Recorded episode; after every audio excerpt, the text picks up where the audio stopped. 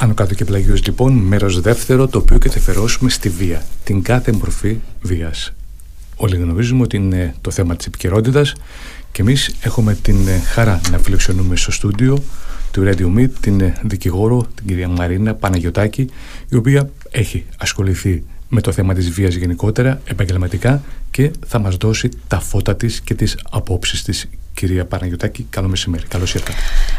Καλώς ε, ε, όρισα και ευχαριστώ πάρα πολύ για την πρόσκληση. Ε, πράγματι είναι ένα θύμα το οποίο μας ταλανίζει όλο αυτό το χρονικό διάστημα. Λοιπόν, να τα πάρουμε με τη σειρά. Καταρχήν, το τελευταίο διάστημα ζούμε σε ένα δυστοπικό περιβάλλον, στο οποίο κυριαρχεί η βία. Κάθε μορφή βίας, όπως είπα και στην αρχή. Έχουμε σεξουαλική, κακοποιητική, έμφυλη βία, ενδοοικογενειακή βία. Έχουμε βαρεθεί να ακούμε περιστατικά και τρομάζοντας βέβαια για τη βία. Τώρα κυριαρχεί, όχι μόνο στην Ελλάδα, αλλά και στις Βρυξέλλες είναι μεγάλο θέμα, η ιστορία αυτή κατά του ηθοποιού, του ευρωβουλευτή του κ. Αλέξη Γεωργούλη του ΣΥΡΙΖΑ και την καταγγελία που έχει κάνει το μέλος του Πολιτικού Συμβουλίου του ΠΑΣΟΚ, η Έλληνα Χρονοπούλου, για τον βιασμό και την κακοποίησή της, τον ξυλοδαρμό της. Ε, η δική σας φαντάζομαι γνώση έχει να κάνει από τα ρεπορτάζ. Δεν έχετε κάποια δικογραφία μπροστά σας να ξέρετε. Όμως θα ήθελα από την εμπειρία σας να μου σχολιάσετε αυτή την υπόθεση για να ξεκινήσουμε σιγά σιγά αν θέλετε την ταπεινή μου άποψη, θεωρώ ότι δεν θα έπρεπε καν ένα τέτοιο ιδιωτικής φύσεως θέμα να έχει ε, γίνει τόσο μεγάλο αντικείμενο δημοσιότητας. Είναι ένα πάρα πάρα πολύ λεπτό θέμα που αφορά τόσο τον κατηγορούμενο ή το δράστη στην προκειμένη περίπτωση, γιατί προφανώς δεν του έχουν αποδοθεί ακόμα κατηγορίες ώστε να το θεωρήσουμε ως κατηγορούμενο, αλλά και, την, ε, και το θύμα, το φερόμενο θύμα στην προκειμένη υπόθεση.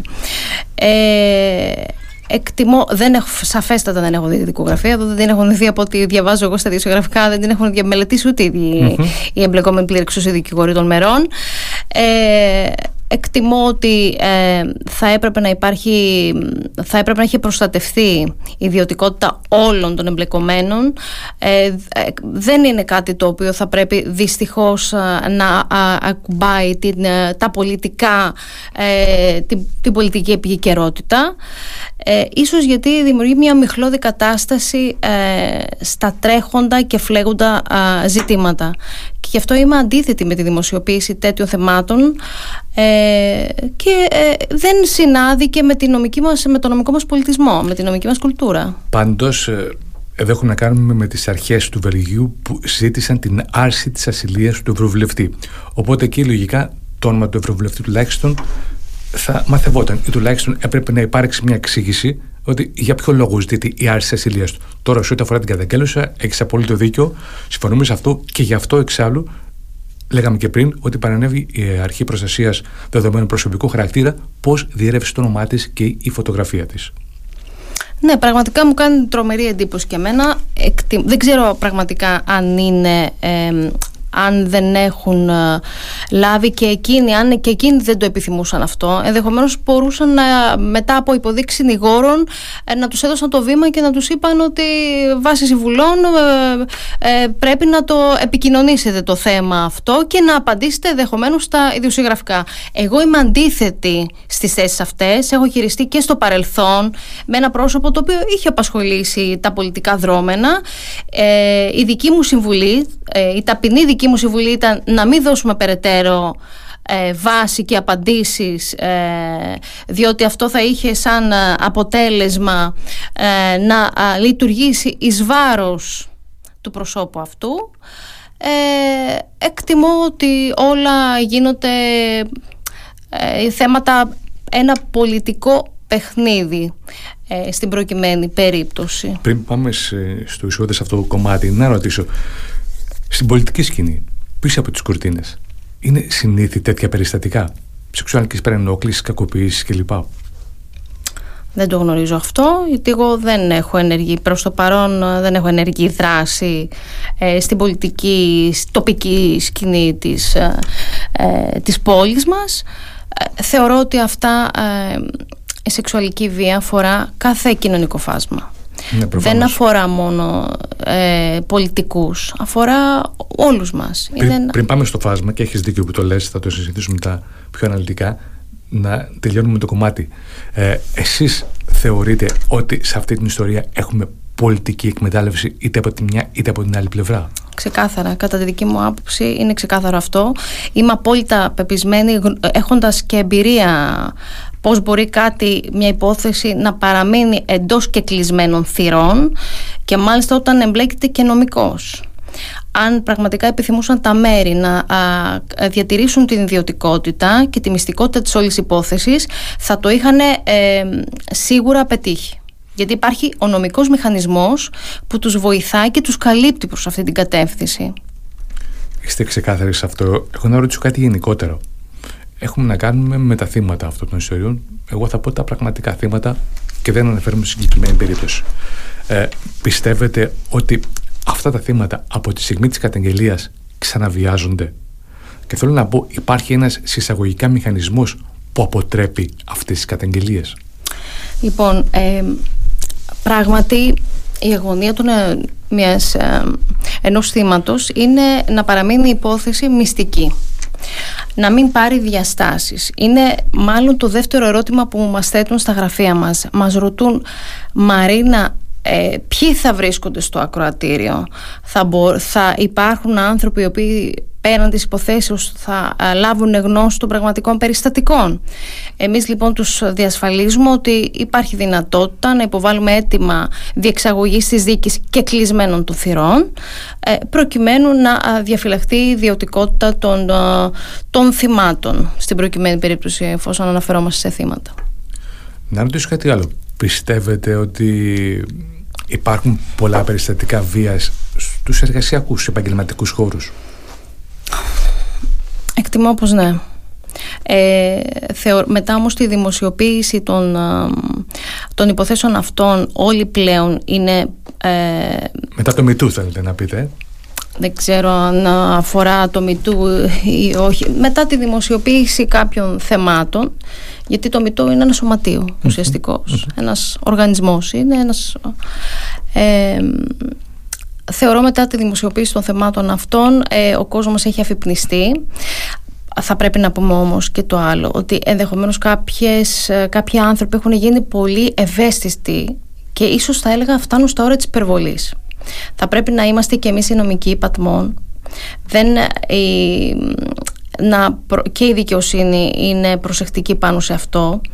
Ε, ναι, με να βοηθήσουμε τα θύματα να τους δώσουμε το, την, να ακουστεί η αλήθεια τους, να τους δώσουμε το βήμα αυτό, αλλά από την άλλη είμαστε, ε, ε είμαστε και επιφυλακτικοί, προκειμένου, ε, γιατί η δικαιοσύνη θα πρέπει να υπηρετήσει την αληθεια και τα πραγματικά περιστατικά αναϋπόθεση είναι μοναδικά ε, και θα πρέπει να διαφυλαχθούν τα συνταγματικά δικαιώματα όλου του παραγόντου της δίκης σαφώς και του κατηγορουμένου Βεβαίως και εδώ είναι με το θέμα των τρέχων της τρέχουσας επικαιρότητας ότι δεν δικάζει η κοινή γνώμη. Δικάζει μόνο η δικαιοσύνη.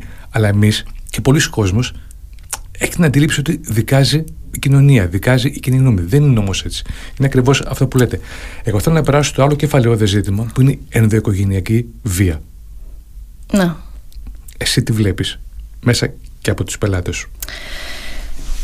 Ε, η διοικογενειακή βία εκτιμώ ότι αγγίζει ένα φάσμα ψυχοπαθογένειας. Δηλαδή στα περιστατικά τα οποία είναι απομονωμένα και αποσπασματικά είναι πολύ περιορισμένα. Είναι, λίγος, είναι μικρός ο αριθμός των περιστατικών βίας που είναι μια αποσπασματική συμπεριφορά. Συνήθως αυτές ε, οι καταστάσεις κρύβουν βαριές ψυχοπαθογένειες και γι' αυτό εμείς πάντα ζητάμε και την, ε, σε κάποιες υποθέσεις ζητάμε και τη συνδρομή πραγματογνωμόνων ειδικών ψυχικής υγείας ε, που μπορούν ενδεχομένως να μας διαφωτίσουν σε ένα τόσο εξειδικευμένο αντικείμενο. Παράντηση. Προς επίρρωση είναι αυτό που λες, ότι τελευταία και οι ίδιοι οι ψυχίατροι το επιζητούν αυτού, φωνάζουν, κραυγάζουν ότι παιδιά τα περιστατικά αυτά έχουν ψυχιατρικό υπόβαθρο. Όμως αυτό έχω την αντίληψη ότι όχι μόνο η κοινωνία, αλλά και πολλοί λειτουργοί της δικαιοσύνης δεν το έχουν αντιληφθεί. Έχει αλλάξει, έχει αλλάξει σημαντικά η αντιμετώπιση των περιστατικών αυτών. Υπάρχει μια ενιαία αντιμετώπιση. Είναι, οι δικαστές μας είναι ιδιαίτερος αυστηροί στα περιστατικα αυτά. Ακόμα και σε επίπεδο λεκτικής βίας για αυτούς είναι μια ένδειξη ότι εδώ υπάρχει πρόβλημα και θα πρέπει να προστατεύσουμε τα ένομα αγαθά ε, του θύματος, του όποιου θύματος. Από την άλλη όμως, ε, αυτό που θα ήθελα να επισημαθεί, έχει, η κοινωνία νομίζω ότι ε, η θυματοποίηση, η βία αφορά μόνο τις γυναίκες. Δεν αφορά μόνο τις γυναίκες. Αφορά τα ευάλωτα άτομα. Τα ευάλωτα άτομα μπορεί να είναι και ένας άνδρας, όχι και μια γυναίκα. Σε αυτό το σημείο ήθελα να πω ότι γι' αυτό ο νομοθέτης μας σοφά δεν νομοθέτησε, δεν ρύθμισε την έφυλη βία Δηλαδή δεν, ε, δεν δημιούργησε, δεν ρύθμισε, δεν κατασκεύασε ένα αυτοτελές αδίκημα της έμφυλης βίας. Γιατί, Γιατί θα είχε μια ρατσιστική χρειά. Δεν μπορεί να είναι θύματα μόνο ε, οι γυναίκες. Είναι και πάρα πολύ δύσκολο να αποδειχθεί ότι τα κίνητρα του δράστη ε, βασίζονταν στο φύλλο Ακριβώς, του θύματος. Όταν λέμε έμφυλη βία καθορίζεται αμέσως ο ρατσισμός. Πάει το πρώτο πάει στο μυαλό σου είναι αυτό και μόνο στην αναφορά της έμφυλη βίας. Που μπορεί να ισχύει όμως στην τελική. Ναι, αλλά είναι πάρα πολύ δύσκολο, σχεδόν αδύνατο να αποδειχθεί ακόμα και με την μία έκθεση ενός ειδικού ψυχικής υγείας, είτε ψυχολόγος λέγεται, είτε ψυχίατρος. Πώς θα διαγνωστεί αυτό; Ε, αυτό που κάνει ο, ο νομοθέτης μας είναι ότι αυστηροποίησε ε, κάποια περιστατικά. Δηλαδή, οι ποινές έγιναν αυστηρότερες όταν συντρέχουν κάποια α, στοιχεία. Σε καμία περίπτωση και ούτε πρόκειται να γίνει. Ε, εκτιμώ και από αυτά που ακούω από τις ε, από τις επιτροπές δεν υπάρχει περίπτωση ρύθμισης αδικήματος, αυτοτελούς αδικήματος έμφυλης βίας. Χαίρομαι που το λες γιατί μου δίνεις ε, την ευκαιρία να ρωτήσω και κάτι άλλο παρεμφερές για το οποίο γίνεται πολλής λόγος. Γυναικοκτονία. Στο νομικό μας πλαίσιο ο όρος γυναικοκτονία υπάρχει. Και γι' αυτό το λόγο δεν, είναι ένας κοινωνικός όρος, ένας mm-hmm. λαϊκός όρος. Δεν είναι ένας νομικός όρος, δεν υπάρχει μέσα στον ποινικό κώδικα. Θα το δείτε και στα social media. Υπάρχει ένα κύμα γυναικών που όταν σε μια ανθρωποκτονία που εμπλέκεται γυναίκα δεν διαβάζει γυναικοκτονία, βγαίνει στα κάγκελα, βγαίνει στα πατώματα. Ναι, αυτό είναι μια ασφαλμένη αντίληψη, έχει να κάνει με την κουλτούρα του λαού. Θα πρέπει εμείς ενδεχομένως οι νομικοί να έχουμε λόγο πάνω σε αυτό. Επαναλαμβάνω, δεν μπορεί να οριστεί και να ρυθμιστεί ένα αδίκημα το οποίο θα ονομάζεται γυναικοκτονία. Θα είχε και αυτό μια ρατσιστική χρειά, η οποία δεν είναι δεν συνάδει με το νομικό μας πολιτισμό και τα συνταγματικά δικαιώματα. Ε, επαναλαμβάνω και επανέρχομαι σε αυτό που σας είπα και προηγουμένως, ότι υπάρχουν επιβαρυντικές περιστάσεις που όταν συντρέχουν η ποινή θα είναι μεγαλύτερη και αυστηρότερη. Αυτό έχει προβλέψει ο νομοθέτης. Διότι μετά, κατά τη στοιχεία, θα έπρεπε να μιλάμε και για ανδροχτονία. Ε, ναι. Αν θέλαμε. Οπότε και ακούγεται από μόνο του όπως το, το ακούσουν πολύ γραφικό. Κα, γραφικό και κακόικο. Και να περάσουμε στο άλλο ακόμα μεγαλύτερο κομμάτι που έχει να κάνει με την σεξουαλική κακοποίηση ανηλίκων. Το οποίο θεωρώ κορονίδα όλων των αδικημάτων αυτών. Ναι. Εκεί τι γίνεται. Ε, βλέπουμε τις, ε, τα περιστατικά να πολλαπλασιάζονται. Ήταν και παλιότερα πολλά ή τώρα έγιναν περισσότερα; Εκτιμώ ότι ήταν πάντα υπήρχε το φαινόμενο γιατί σίγουρα η βάση του είναι ε, ε, παθολογικές προσωπικότητες ε, λέγεται από ειδικούς ψυχικής υγείας που το έχω ακούσει από παιδοψυχολόγους ότι συνήθως τα, οι θύτες έχουν προϋπάρξει θύματα. Ε, απασχολεί πάρα πολύ την κοινωνία μας.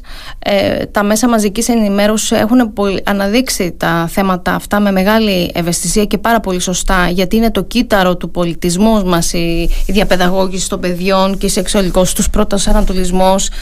Ε, Θεωρώ ότι ήταν στα ίδια επίπεδα, απλά τώρα έχουν ε, πάρει δημοσιότητα οι υποθέσεις αυτές. Ενδιαφέρουν την, ε, τα μέσα μαζικής ενημέρωσης, ενδιαφέρουν τους πολίτες και είναι κάτι που ακουμπάει στις ευαίσθητες χορδές τη, της ψυχής τους. Πολύ σωστά. Πιστεύετε ότι έχουμε μια περίπτωση που καταλήγει στη δικαιοσύνη, δικάζεται ο δράστης, υπάρχει σοφρονισμός; Μεγάλη κουβέντα είναι αυτό τώρα, σοφρονισμός. Εκτιμώ πως ναι, αλλά έχει δείξει εμπειρικά όμως από τα αποτελέσματα βλέπουμε ότι οι άνθρωποι που έχουν καταδικαστεί για τέτοιου είδους αδικήματα επανέρχονται ε, δεν ξέρω αν μπορούν να. Δεν, ξέρω στην παρούσα φάση. Ίσως ενδεχομένως θα έπρεπε αυτοί οι άνθρωποι να νομοθετηθεί, να γίνει μια τροποποίηση ρυθμίσεων και να μπουν σε μια διαδικασία παρακολούθησης από ψυχιάτρους αυτό όμως είναι ένα θέμα το οποίο στην παρούσα φάση δεν, ε, δεν, δεν ισχύει μετά τις αμετάκλητες αποφάσεις. Και να πάμε στην άλλη διαδρομή που πρέπει να μας ενδιαφέρει και περισσότερο. Ποια είναι η πορεία του παιδιού που καταγγέλει ένα τέτοιο περιστατικό; Μετά, από εκεί και μετά, τι γίνεται; Το παιδί πώς προχωράει λοιπόν, Λοιπόν, από εμπειρία θα σας πω πάνω σε αυτό.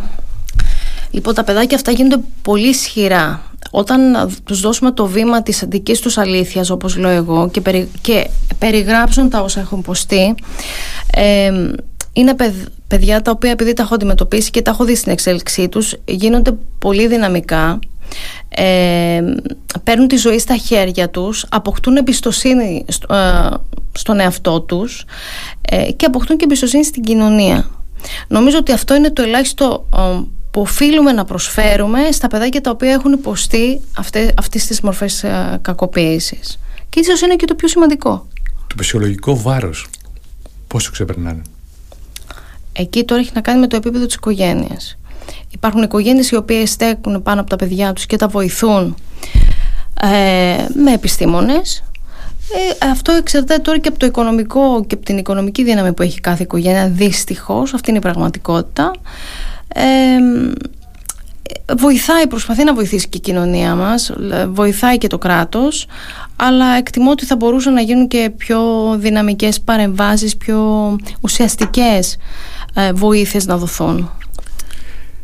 Και να μην αφήνονται στην ιδιωτική πρωτοβουλία, γιατί οι γονείς παίρνουν μια ιδιωτική πρωτοβουλία και στρέφονται προς τους α, επιστήμονες.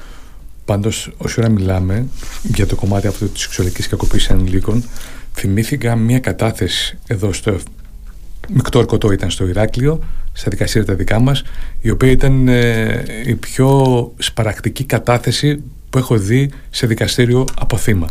Ήταν η κοπέλα η νεαρή αθλήτρια από την ε, Ανατολική Κρήτη, όπου είχε καταγγείλει τον ε, προπονητή της, καθηγητή της, για βιασμό σε συνεχόμενα στάδια κλπ. Αυτή η κοπέλα λοιπόν στην κατάθεσή της μεγάλη πια, με δική της οικογένεια, με δικά της παιδιά. Δηλαδή πρέπει να έχει περάσει από το αδίκημα τουλάχιστον μια δεκαπενταετία. Κι όμως, στην κατάθεσή της ήταν τόσο σπαρακτική που καθυλώθηκαν οι πάντες. Έλεγε, περιέγραφε μετά από κάθε βιασμό της, όταν πήγαινε σπίτι της, τι έκανε. Έμπαινε στο μπάνιο, έπιανε το μπουκάλι της φλωρίνης, το έβαζε πάνω στα χέρια της και προσπαθούσε με κινήσεις δυνατές και βίαιες να καθαριστεί, να εξαγνιστεί με τον τρόπο αυτό. Ήταν, θέλω να πω, πόσο, τι βάρος κουβαλάνε αυτά τα παιδιά, τι βάρος κουβαλάνε αυτοί οι άνθρωποι εντυπώνεται αυτή η δυσάρεστη εμπειρία στην ψυχούλα ενός μικρού παιδιού, εντυπώνεται βαθιά μέσα του, εγκαθίσταται στο υποσυνείδητό του. Θεωρώ ότι υπάρχουν παιδιά που μπορούν να τα διαχειριστούν. Ένας τρόπος υγιής διαχείρισης είναι να απευθυνθούν οι γονείς άμεσα στη δικαιοσύνη, να ακουστεί το παιδί, να μιλήσει. Ε, υπάρχουν όμως και άλλα παιδιά που δεν έχουν αυτή τη δυνατότητα και εμείς οι, οι νομικοί είμαστε και για αυτά τα παιδιά πρέπει να δώσουμε το βήμα, πρέπει να βοηθήσουμε, πρέπει να είμαστε δίπλα ε, σε αυτά που πραγματικά είναι αδύναμα παιδιά. Δεν έχουν τη δυνατότητα, είναι ενδεχομένως και απροστάτευτα, γιατί και στι περισσότερες, στην πλειοψηφία των περιπτώσεων, οι θήτε θα επιλέγουν τα θύματα τους. Δηλαδή, επιλέγουν οικογένειες οι οποίες είναι χαμηλής κοινωνικής είναι άνθρωποι που μπορεί να εξαρτηθούν από αυτούς. Δεν είναι τυχαίες οι, οι επιλογές που, που κάνουν. Σπάνια τους τυφλώνει το πάθος και μπορούν να, ε, να στρέψουν το ενδιαφέρον τους και σε παιδιά τα οποία βρίσκονται από ακέρε, αν μπορούμε να το πούμε, οικογένειες. Είχαμε περιστατικά πανελλαδικά σεξουαλικής ε, κακοποίησης πέρα από το θέμα των ανηλίκων. Θυμάστε, ήταν και ο Λιγνάδης, ο γνωστός ηθοποιός, ήταν και ο Φιλιππίδης. Ε, ο κόσμος, η κοινωνία, η αδιφάγος κοινωνία να τους κάρτες παράξει από εδώ, από εκεί, γράφανε, γράφαμε, έλεγαν social media. Είχε ένα ολόκληρο πανηγύρι από αυτή την ιστορία και τελικά έχουν οι αποφάσει της δικαιοσύνης οι οποίες δεν ικανοποίησαν την κοινή γνώμη. Ναι. Πιστεύετε ότι. Ναι. Να σας πω τώρα, ε, εκεί αυτή η λαϊκή κρίση σαφέστατα με βρίσκει αντίθετη εμένα. Εγώ είμαι απόλυτα σύμφωνη με την κρίση της δικαιοσύνης, την οποία οφείλουμε απόλυτα, όλοι μας να, να σεβαστούμε, ακόμα και αν δεν ικανοποιεί το δικό μας αίσθημα, γιατί τα κριτήρια τα οποία ε, οδηγούν σε μια δικανική κρίση είναι τελείως διαφορετικά και πάρα πολύ ορθά ε, ζυγισμένα, να το πούμε τη λαϊκή έκφραση, ώστε να οδηγηθούν ε, σε ένα αποτέλεσμα. θα πρέπει εμείς όλοι οι νομικοί να είμαστε σίγουρα να μην παίρνουμε θέση και να μην προσπαθούμε να ικανοποιήσουμε την κοινωνική λαϊκή κρίση διότι απέχει κατά πολύ από τα πραγματικά περιστατικά από ότι διαπιστώθηκε στην ακροματική διαδικασία. Είναι ένας μηχανισμός αυστηρός ο οποίος ενεργοποιείται και τηρούνται κάποιοι κανόνες. Και βάσει λοιπόν του αποτελέσματος του μηχανισμού οδηγούμαστε σε, ένα, σε, μια, σε μια απόφαση. Γενικά στην Ελλάδα σε θέματα βίας προστασίας, αντιμετώπισης, πρόληψης έχουμε κάνει βήματα σαν χώρα. Η Ελλάδα έχει κάνει τεράστια βήματα και ειδικά εδώ η Κρήτη. Τώρα πλέον όλοι είναι ε, υπατμών ε, ακόμα και σε πιο σκληροπυρηνικές περιοχές της Κρήτης, πιο κλειστές, πιο συντηρητικές και παραδοσιακές. Όλοι πλέον αρχίζουν και ε, εστερνίζονται και αντιλαμβάνονται, και αντιλαμβάνονται ότι θα πρέπει να, να είναι πιο προσεκτικοί. Ε, να συναισθάνονται τις ε, ανάγκες του, του, του συνανθρώπου τους. Πήραμε λοιπόν μια από σας μια σφαιρική εικόνα για το κομμάτι της βίας το οποίο προφανώς και είναι ανεξάντλητο προφανώς θα μας απασχολεί καθημερινά και για χρόνια. Φανταζόμαι και πάντα. Ας ελπίσουμε ότι κάποια στιγμή θα πέσουν αυτοί οι δείχτες και θα είμαστε μια κοινωνία καλύτερη. Αν θέλετε να σας πω σε αυτό σας διακόπτω. Ναι, πείτε μου, Θέλω μόνο να σας πω εγώ ταπεινή μου άποψη όλα αυτά τα χρόνια που δικηγορώ και από την εμπειρία μου είναι ότι θα έπρεπε ε, ε, μέσα στα σχολεία μας να μπει ένα μάθημα ε, που να βοηθήσει να αντιληφθούν τα παιδιά τι σημαίνει βία, τι σημαίνει είμαι βάλωτος, τι σημαίνει είμαι θύμα, τι σημαίνει να είμαι θήτης. Ε, νομίζω ότι είναι πάρα πολύ σημαντικό. Θα, έπρεπε, θα πρέπει η Ελλάδα να πάει ένα βήμα παραπέρα, να, να γίνει πιο σύγχρονη, να μπουν τέτοια μαθήματα ακόμα και από τις τάξεις του Δημοτικού. Και πάλι μου δίνεις την ευκαιρία να θυμηθώ για να πω πόσο ανέτοιμοι είμαστε στο κομμάτι αυτό.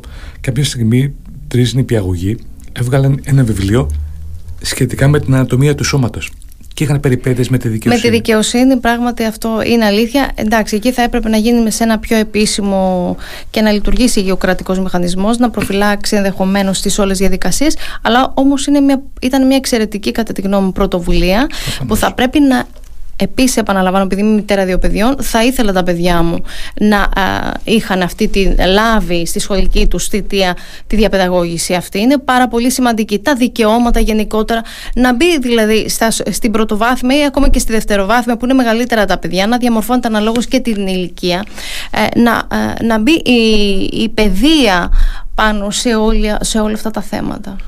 Το ανοίξαμε λοιπόν το θέμα, πήγαμε στην κοινωνία, πήγαμε στα κοινά και επίση δράτω με την ευκαιρία να ρωτήσω ότι πριν δύο μήνες είχατε ανακοινώσει και επισήμως την υποψηφιότητά σας σαν Δημοτικό Σύμβουλος σε ένα Δήμο ιστορικό μεν, που φαντάζομαι έλκεται την καταγωγή σας, είναι ο Δήμο τη Γόρτινα, αλλά δεν θα λέγαμε πληθυσμιακά πρωτοκλασσάτος. Και το λέω αυτό διότι φαντάζομαι πως η Μαρίνα η Παναγιωτάκη από την επαγγελματική της δράση και εμπειρία θα μπορούσε να ήταν σε οποιοδήποτε ψηφοδέλτιο του Δήμου Ηρακλείου ήθελε, ακόμα και στην περιφέρεια ή γιατί όχι και κάποιου κόμματος. Όμως, γιατί η Μαρίνα Παναγιωτάκη προτίμησε το Δήμο της Γόρτινας; Ε, εκ της καταγωγής μου λοιπόν συνδέομαι είναι ο πατραγωνικός μου Δήμος είναι ένας Δήμος ο οποίος θέλω να υποστηρίξω και να περασπιστώ τα συμφέροντά του, όπως τα κάνω, όπως υπερασπίζουμε τα ατομικά συμφέροντα του πελατών μου εδώ και αδιάλειπτα 14 χρόνια. Έτσι θέλω να σταθώ δίπλα στο πολύπαθο αυτό Δήμο.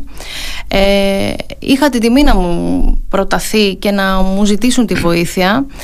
Ε, υπάρχει μια πάρα πολύ καλή διάθεση από τη μεριά του συνδυασμού του Μιχάλη Κοκολάκη, στον οποίο έχω την τιμή να είμαι ε, μέρος ε, σε αυτόν ε, ο οποίος σέβεται και αναγνωρίζει ότι θα πρέπει να μπουν νέα πρόσωπα. Άνθρωποι που έχουν ένα επαγγελματικό στίγμα οι οποίοι έχουν μια διαδρομή προσωπική ατομική ενδεχομένως που έχουν στηριχτεί στις δικές τους α, πλάτες αν μπορούμε να το πούμε αυτό.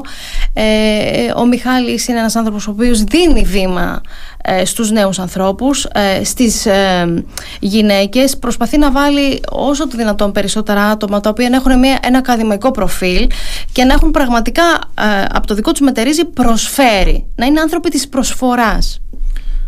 Έγινε αντιληπτό αυτό που λέτε, το είπατε και εσείς πριν, πολύ παθός Δήμος, αν θέλουμε στο, στην αυτοδιοίκηση να βάλουμε το λίμα Πολύπαθο Δήμος, θα πατήσουμε τον Google και θα μας βγάλει το Δήμο της Γόρτινας. Ήταν ο Δήμος που είχε προβλήματα οικονομικά, μπήκε σε οικονομική υποπτία, μεγάλη τελεπορία. Είχαμε μετά το θέμα αμέσως μετά τις προηγούμενες εκλογές με την έκπτωση του Δημάρχου λόγω του κολλήματος που είχε. Τώρα έχει προφανώς καθαρίσει με όλα αυτά τα θέματα και θα είναι ξανά υποψήφιος όπως είπες και εσύ, ή στο συνδυασμό. Ε, σε αυτόν τον πολύπαθο Δήμο, πού θα κατευθυνθεί η ενέργεια, η γνώση και η εμπειρία της Μαρίνας Παναγιωτάκη. Προφανώς εγώ θα είμαι στα θέματα δίπλα των δημοτών που αφορούν την, ε, την κοινωνική πολιτική. Ε, ε, θέματα που μπορεί να βοηθήσω εγώ και σε νομικό, πρακτικό και σε νομικό ε, επίπεδο. Ε, σε κάθε περίπτωση αυτό που θέλω να πω εγώ τώρα στη, εφόσον μου δίνετε και αυτή την ευκαιρία και αυτό το βήμα από την εκπομπή σας για μένα πραγματικά ήταν τιμή η συμμετοχή αυτή στο, στα, στα, κοινά του Δήμου Γόρτινας. Ο Δήμος Γόρτινας θέλει να κάνει μια, να επαναλειτουργήσει. Ένα restart. Ένα restart. Πολύ σωστά. Θέλει να κάνει ένα restart, να αναδείξει τις, δυνα, τις δυναμικές του και τις δυνάμεις του με τη συμμετοχή νέων ανθρώπων. Δεν σας κρύβω ότι στο ψηφοδέλτιο συμμετέχουν πάνω από το 40% των γυναικών, δηλαδή μεγαλύτερο ποσοστό από αυτό που ορίζει ο νόμος. Έχει επιδιώξει ο επικεφαλής μας. Αυτό είναι πρόοδος. Είναι... είναι γιατί θεωρώ, ε, πάντα θεωρούσα τις ποσοστώσεις των κομμάτων κάτι προσλητικό. Κάτι ρατσιστικό που λέγαμε και πριν. Μπαίνει, λέει στο ψηφοδέλτιο λόγω της ποσόστοσης για το συμπληρώσεις και να το κλείσει. Όταν λοιπόν ένα ψηφοδέλτιο έχει περισσότερες γυναίκες από αυτά που του επιβάλλει υποχρεωτικά να έχει ο νόμος, προφανώς και έχουμε να κάνουμε κάποια άλματα στην κοινωνία. Αυτά ήταν, αυτό ήταν μεταξύ των λόγων που με παρακίνησαν να οδηγηθώ προς τα εκεί. Εγώ αυτό που ήθελα να πω και είναι πάρα πολύ σημαντικό και αυτό ίσως ενδεχομένως που θα πρέπει να μεταφέρουμε κι εμείς. Αντί να είμαστε θυμωμένοι πολίτες δημότες.